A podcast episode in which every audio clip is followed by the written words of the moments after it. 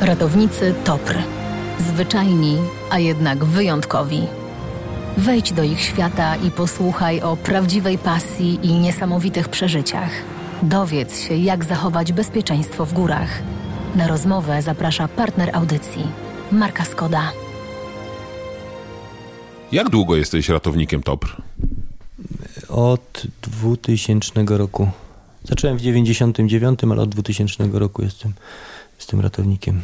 A co spowodowało, że nagle zapragnąłeś zostać ratownikiem? Czy to jest chęć pomagania ludziom, czy zupełnie co innego? No nie było na pewno tak, że to było nagle, bo e, taka jakaś myśl tam kiełkuje, myślę, u większości ludzi, którzy chodzą po górach. E, no, przede wszystkim to była chęć rozwoju dalszego, chęć robienia czegoś e, trudniejszego, fajniejszego, co też jakby wymagało e, rozwijania siebie. No i przy okazji pomagania ludziom, nie? Bo to, to tak fajne jest. Dobrze jest pomagać czasami komuś. A co robiłeś wcześniej w takim razie? A różne rzeczy, różne. Od, od, od dziecka chodziłem gdzieś po górach. Chciałem zostać leśnikiem. Eee, Udało mi się 4 lata studiów na SGGW skończyć, ale później porzuciłem, eee, porzuciłem studia na rzecz robót wysokościowych eee, i łażenia po górach.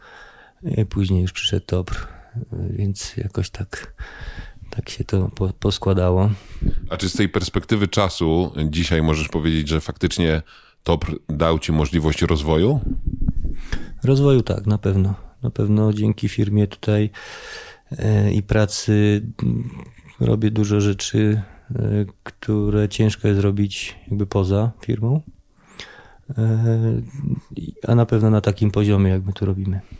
A na czym polega ten rozwój? Bo to nie jest tak, że wy przychodzicie do pracy i tylko ratujecie ludzi, ale ciągle, nieustannie, codziennie niemal odbywacie szkolenia, doskonalicie się, y, jesteście specjalistami w, w każdy w swoim fachu. Ty oprócz tego, że jesteś ratownikiem, to jesteś także nurkiem jaskiniowym. No i medykiem, bo jakby teraz ta część medyczna naj, najwięcej czasu mi zajmuje. e, Dyżurę jako medyk. E, Ale tak, e, każdy z ratowników musi być na dość wysokim poziomie, e, jeżeli chodzi o jazdę na nartach, o znajomość topografii, o, o wspinanie. Każdy musi być w formie e, niezależnie od wieku. E, Do tego, do tego trzeba chodzić po jaskiniach. No i jeszcze rzeczy takie ekstra nie. Więc w moim przypadku medycyna też ciągle się szkolimy, bo jednak wiedza się zmienia i, i musimy być na bieżąco.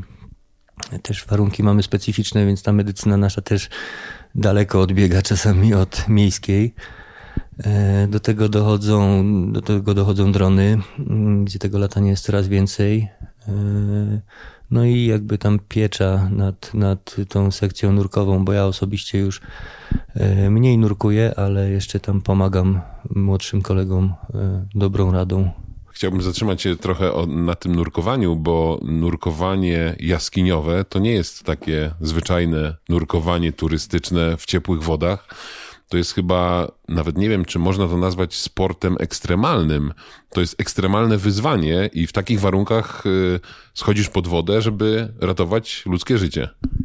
Znaczy, przede wszystkim e, taka główna różnica jest taka, że y, nurek, nawet jaskiniowy, nurkuje wtedy, kiedy chce, a my musimy nurkować wtedy, kiedy trzeba.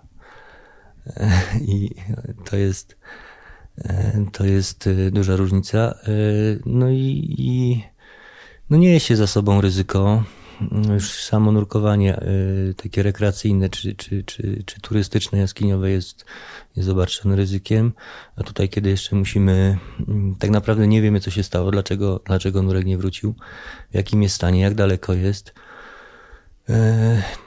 Do tego, jeżeli jeszcze trzeba go transportować z powrotem, no to dużo rzeczy jest trudnych, nie? Dlatego, no, bo też z jakiegoś powodu y, jemu się zdarzył wypadek i teraz my musimy zapłynąć w to miejsce, nie pozwolić, żeby się nam wypadek zdarzył i jeszcze jemu pomóc. Więc to mm, takiego myślenia i logistyki jest całkiem sporo.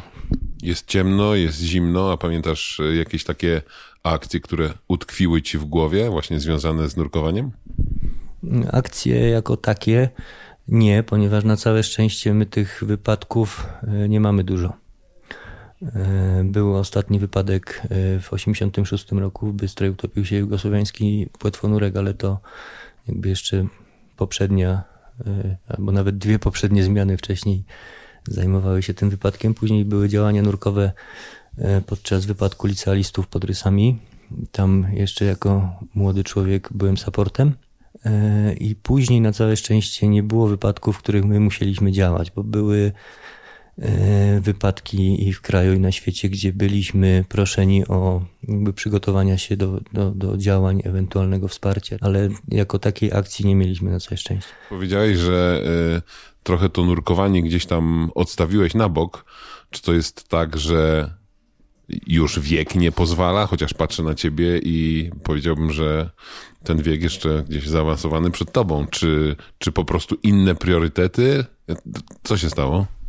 Na pewno głowa y, przestała puszczać tak, jak dawniej puszczała z powodu rodziny i dzieci. To ja miałem taki duży, dużą awarię, kiedy, kiedy mój syn y, miał dwa miesiące y, i to było straszne, jak się już z nim żegnałem w myślach. I Później jeszcze troszkę ciągnąłem temat, ale, ale pojawiła się córka i, i to mi nie pozwala robić takich rzeczy, które trzeba robić, żeby gdzieś przesuwać te przodki, żeby, żeby robić to tak jak należy. No bo tu musimy troszkę zaryzykować. Jesteśmy w stanie pewne rzeczy wyeliminować, ale pewnych nie i, i musimy iść po linii i to tak bardzo blisko. Wiesz jak to jest, że w takim odbiorze bardzo ogólnym e, takim odbiorze większości ludzi, to wy jesteście takimi supermenami trochę. I y, słyszymy o was y, nie na co dzień, tylko słyszymy o was, jak wydarzy się jakaś tragedia, jak gdzieś ruszacie w akcję. Ale jak wygląda wasz dzień codzienny? Nie jesteśmy supermenami, jesteśmy zwykłymi ludźmi, którzy wykonują swoją pracę i robią, e, nie robią nic w przypadku, tylko wiedzą, co robią i są do tego dobrze wyszkoleni, więc tutaj e, nie można mówić o, bo gdybyśmy byli, mieli być supermenami, to używalibyśmy jakichś nadprzyrodzonych mocy albo coś robilibyśmy źle na granicy, nie? Tu eliminujemy ryzyko ile się da i jesteśmy świadomi tego, co robimy. To nie jest tak, że my albo sami idziemy, albo posyłamy kogoś, yy, idź, zobaczymy, co wyjdzie. To wszystko jest przemyślane, więc jesteśmy ludźmi, którzy wykonują swoją pracę, nic ponadto. Bardzo istotną rolę odgrywa sprzęt i zarówno w nurkowaniu, jak i e, w różnego rodzaju innych akcjach, poszukiwaniach czy ratowaniach, no ten sprzęt jest niesamowicie ważny. E, wykorzystacie tak naprawdę z bardzo nowoczesnego sprzętu. Jak to się zmieniło na przestrzeni lat i czym teraz dysponuje TOPR? No zmieniło się bardzo e, i ten sprzęt nam bardzo pomaga, ale to jest też, e, jest też druga strona medalu, bo trzeba się, e, trzeba dużo czasu poświęcić na szkolenie i na naukę. Zmieniło się niewiarygodnie. W sumie jestem krótko w firmie, ale patrząc od skuterów, od ilości tych skuterów, od jakości, od tego, gdzie one i co potrafią, poprzez składy, których dawniej y, był jeden i wszyscy się do niego modlili, bo nie wolno go było użyć, bo się jeszcze zepsuje. Przez samochody terenowe, poprzez y, wyposażenie tych aut, poprzez sprzęt medyczny, który mamy, y, poprzez chociażby te drony, poprzez lokalizację telefonów. To jest niewiarygodny przeskok, ale, ale widać, że on naprawdę działa i pomaga, ratuje tych ludzi chociażby różnego rodzaju samochody, które mamy, czy, czy sprzęt do transportu mm, powodują, że nie trzeba jakby używać auta terenowego, żeby pojechać, nie wiem, na szkolenie, e, tak jak medycy czasami jeździmy gdzieś w Polskę na szkolenie, tak? Już wtedy nie musimy jechać Land Roverem czy autobusem, tylko bierzemy osobowe auto i jedziemy tam, nie? Jeżeli gdzieś trzeba pojechać na jakiś patrol, E, nie wiem, ktoś chce iść sobie pobiegać albo się powspinać, to już też może podjechać mm, osobówką. Jest to wygodniejsze też dla ludzi, no bo e, niby ludzie wiedzą, że jedziemy po tym szlaku, bo musimy, ale niestety, znaczy niestety, no, niektórzy kręcą nosem i się denerwują, nie? Więc staramy się być jak najmniej uciążliwi dla nich. A jaki jest samochód najlepszy dla ratownika Topru? Czy można tak powiedzieć? Służbowy, bo jedzie wszędzie. Tak? Nie, nie ma, nie ma y, najfajniejszego, y, jedynego, najlepszego auta, nie? bo tak jak ci mówiłem, mm, my wykorzystujemy to, co nam jest w danej chwili potrzebne, nie? bo to by było złe, gdybyśmy mieli jedno auto do wszystkiego.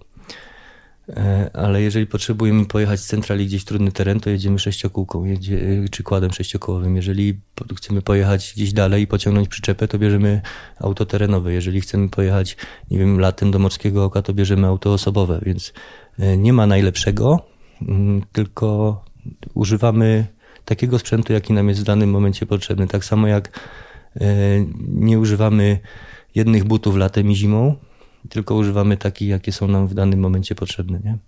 Chociaż zdarza się, że turyści używają sandałów y, podczas pieszych wycieczek w góry.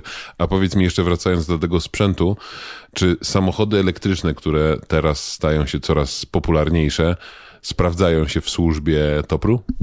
No, wydaje się, że się sprawdzają, tak? Już mamy, mamy te samochody y, kilka lat i całkiem sprytnie to wygląda. E, baliśmy się, nie ma co ukrywać na początku, jak to będzie, jak to się będzie zachowywało w takim terenie, ale to nie jest źle. Mają, mają przeróżne systemy odzyskujące energię, e, mają napęd na cztery koła nawet teraz zasięg się powiększył, więc tak jak dla nas tutaj do, do takiej pracy w dobrym kierunku idzie. E, wy ze Skodą współpracujecie już od dłuższego czasu. Ja pamiętam, kiedy Skoda przekazywała wam czy to modele Octavia, czy to Yeti, czy teraz samochody elektryczne. Y, mam wrażenie, że masz objeżdżone wszystkie te samochody. Y, powiedziałeś, że nie ma takiego samochodu idealnego, ale ten przekrój jest naprawdę duży. Gdybyś mógł wybrać sobie jedno takie auto, to, to którym samochodem jeździ ci się najwygodniej? Tak szczerze powiedziawszy, to, to ten y, ostatni, którym dzisiaj jeździliśmy, Enyaq Ivy y, z napędem na cztery koła, y, chyba ma już to wszystko, co, co chciałbym, żeby auto miało. Naprawdę bardzo sympatyczne autko. Poprzednie modele jak najbardziej też były fajne, ale, ale ten jednak robi robotę, ujął mnie. Podoba mi się to auto, naprawdę. Chyba też ważne jest to, że siedzisz w bardzo komfortowych warunkach i w przypadku samochodów terenowych ten komfort nie jest tak aż e, istotny czy ważny, a tutaj no, podróżujesz naprawdę w komfortowych warunkach, nie? No, w autach terenowych ten komfort jest e, zbliżony do zera. E, a tutaj siedzisz fajnie, cieplutko, radyjko gra, a auto jedzie jak szalone, nie? bo śnieg, nie śnieg, kolejne podjazdy strome, śliskie i, i to jedzie tam, gdzie chcesz. E, zwinne, skrętne, a w sumie pakowne też. Naprawdę fajne auto. No tak, i napęd na cztery koła, i napęd elektryczny, e, i w sumie to, co powiedziałeś, że są systemy, które pozwalają oszczędzać energię, no bo tutaj mamy system rekuperacji, więc jeśli jedziemy w górę, no to przy zjeździe w dół tą energię możemy odzyskiwać. To na koniec chciałbym Cię zapytać e, o chyba bardzo istotną rzecz, bo taką sprawę w której my, zwykli ludzie, wybierając się w góry, możemy wam pomóc, czyli nie narażać was na e, no, narażanie swojego życia, żeby później ratować nas z opresji. Co zrobić, żeby taka wędrówka w góry, albo nawet spacer, bo nie, nie każdy chce wyjść w góry na cały dzień, żeby taki spacer odbył się w sposób bezpieczny, e, przyjemny? Zachować zdrowy rozsądek i, i jeżeli nie mamy kompletnie pojęcia, e, co mamy zrobić, to zapytać kogoś e, rozsądniejszego, tak? E, to, to nic nie kosztuje, ale tylko musimy kogoś zapytać i posłuchać, co on nam mówi, bo często tutaj ludzie dzwonią z pytaniem i mają już gotową odpowiedź, którą chcą usłyszeć i nie przyjmują tego, co się do nich mówi, więc to jest bez sensu. Czyli jak powiecie, że są trudne warunki i lepiej może zostać w hotelu albo pójść na krupówki, to posłuchać tego? Zdecydowanie tak, bo my naprawdę nie odradzamy dlatego, żeby nie wiem, robić ludziom na złość, że ktoś sobie wymarzy wyjście na jakąś górę albo przełęcz i my mu podcinamy skrzydła, nie idź, bo nie, bo jest takie nasze widzimy się. Naprawdę przekazujemy te opinie e, obiektywnie i, i jeżeli jest dobrze, to jest, to mówimy ok, możesz iść, ale jeżeli jest źle, albo widzimy, że ten człowiek e, nie jest przygotowany, bo to mając doświadczenia trochę jesteś w stanie to e, nawet podczas rozmowy telefonicznej ocenić i odradzamy, to proszę posłuchać, bo naprawdę nie robimy nikomu na złość, tylko dobrze radzimy. Bo to, że my będziemy pracować, od tego jesteśmy, ale my pracujemy wtedy, kiedy się komuś krzywda stanie, więc nie chcemy, żeby się komuś krzywda działa mówisz bardzo delikatnie i dyplomatycznie, ale z twojego głosu wyczuwam, że zdarzają się i to dość często takie sytuacje, że ktoś dzwoni, żeby się dowiedzieć na przykład jaka jest pogoda, z góry ma ustaloną tezę i wie, że on wyjdzie w góry, nawet jeśli mu odradzicie. To co wtedy można takiemu człowiekowi powiedzieć? Czy co, czekacie później na sygnał, czy no, będzie potrzebował gdzieś tam pomocy? No tak, bo y, to, to, słychać, że ktoś jest zdeterminowany i, i, co byś mu nie powiedział, to i tak pójdzie. No była taka sytuacja, że pomocy potrzebował turysta, który w, dwa dni wcześniej bodajże dzwonił do dyżurnego i pytał o plan, znaczy pytał, gdzie może iść i czy może iść i dyżurny mu odradził, a on tak, tak poszedł, zrobił swoje, więc no tu nic nie możemy poradzić na to. A co byś poradził takim turystom, no naprawdę takich, takim bardzo e, niezaawansowanym, jeśli chodzi o wycieczki w górę. E, jak się przygotować, co zabrać, na co zwrócić uwagę, czy iść w jeansach, czy w adidasach, czy w, e, jakoś się specjalnie do tego e, przygotować. Może to pytanie jest e, bardzo infantylne, ale no, chyba, chyba czasami przyda się taka, tak, taki poradnik, jak przygotować się, żeby wycieczka była bezpieczna. No wystarczy być rozsądnym e, i troszkę pomyśleć, co się może wydarzyć, tak? E, spróbujmy przed wyjściem e, w góry pomyśleć, co nas może tam zaskoczyć, ale tak na spokojnie i, i z ręką na sercu. Czyli może spać deszcz, może być ciemno, możemy się zgubić, możemy być głodni, może nam być zimno. No ale wiesz, czasami mamy takie poczucie, że przecież idziemy wcale nie w wysokie góry, tylko w jakąś dolinkę.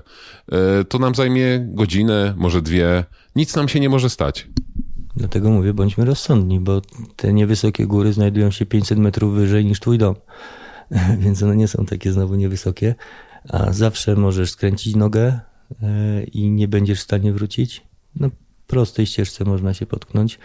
E, może cię zaskoczyć noc możesz zgubić szlak, y, a to nic nie kosztuje, bo to przygotowanie nie wymaga y, niczego ekstra. Wystarczy zabrać latarkę, naładowany telefon, mapę, mm, kurtkę, czapkę, rękawiczki, y, dobre buty, dobre spodnie i tyle. To, to nas nic nie kosztuje.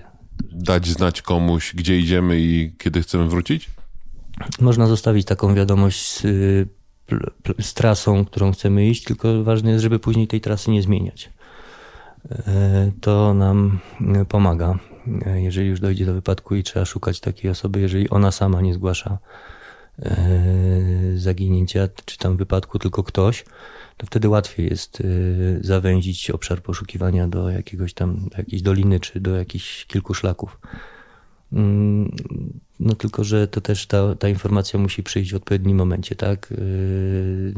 Czyli tą godzinę alarmową ustalmy też rozsądnie. Nawet jeżeli idziemy na kilka dni w Tatry, to umówmy się, chcemy być sami, chcemy być z przyrodą, ok, ale raz na dobę włączmy ten telefon, wyślijmy SMS-a, jestem, nic mi nie, nie jest, wszystko w porządku, idę tam i tam.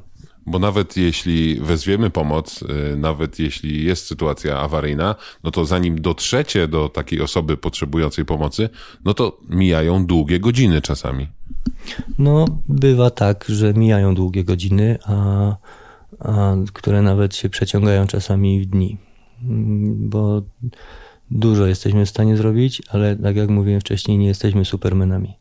I czasami po prostu musimy powiedzieć dość. W zeszłym roku była taka sytuacja, kiedy próbowaliśmy dojść w nocy do, do tam bodajże trójki turystów e, w naprawdę złych warunkach i w pewnym momencie stwierdziliśmy dość, bo, bo zeszła lawina na, na tor naszego podejścia Mm, próbowaliśmy iść dalej, gdzieś szukać nowej, innej trasy, ale to nic nie dało i powiedzieliśmy dość, poszliśmy dopiero na następny dzień.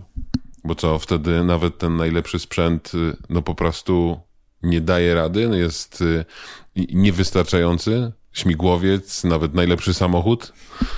Śmigłowiec, żeby latać, musi mieć widoczność. Tam wtedy y, na wyprawie, o której mówię, przydał się dron, gdzie tym dronem w zerowej widoczności udało się dostarczyć turystom, y, znaleźć ich za pomocą drona w podczerwieni i dostarczyć im y, pakiety grzewcze i folie mm, takie ochronne, dzięki czemu oni dotrwali jeszcze te parę godzin aż do, do, do przyjścia ratowników. Powiedz mi, czego życzy się ratownikom Tatrzańskiego Ochotniczego Pogotowia Ratunkowego? Nie mamy chyba jakichś życzeń specjalnych, nie wiem, żeby jednak było jak najmniej tej pracy naszej, bo, no bo tak jak mówię, e, dla nas to jest praca, ale jak my pracujemy, to komuś się dzieje krzywda? I my też czasami widzimy jeszcze później mm, jakby mm, pokłosie tego wypadku, jak tu przychodzą rodziny odbierać jakiś sprzęt, czy, czy załatwiać jakieś dokumenty, to jest przykre i niepotrzebne. I, i apel do ludzi y, chyba o to, żeby, żeby robili wszystko, żeby nie doprowadzać do tych wypadków, bo to są później dramaty duże, duże, niepotrzebne.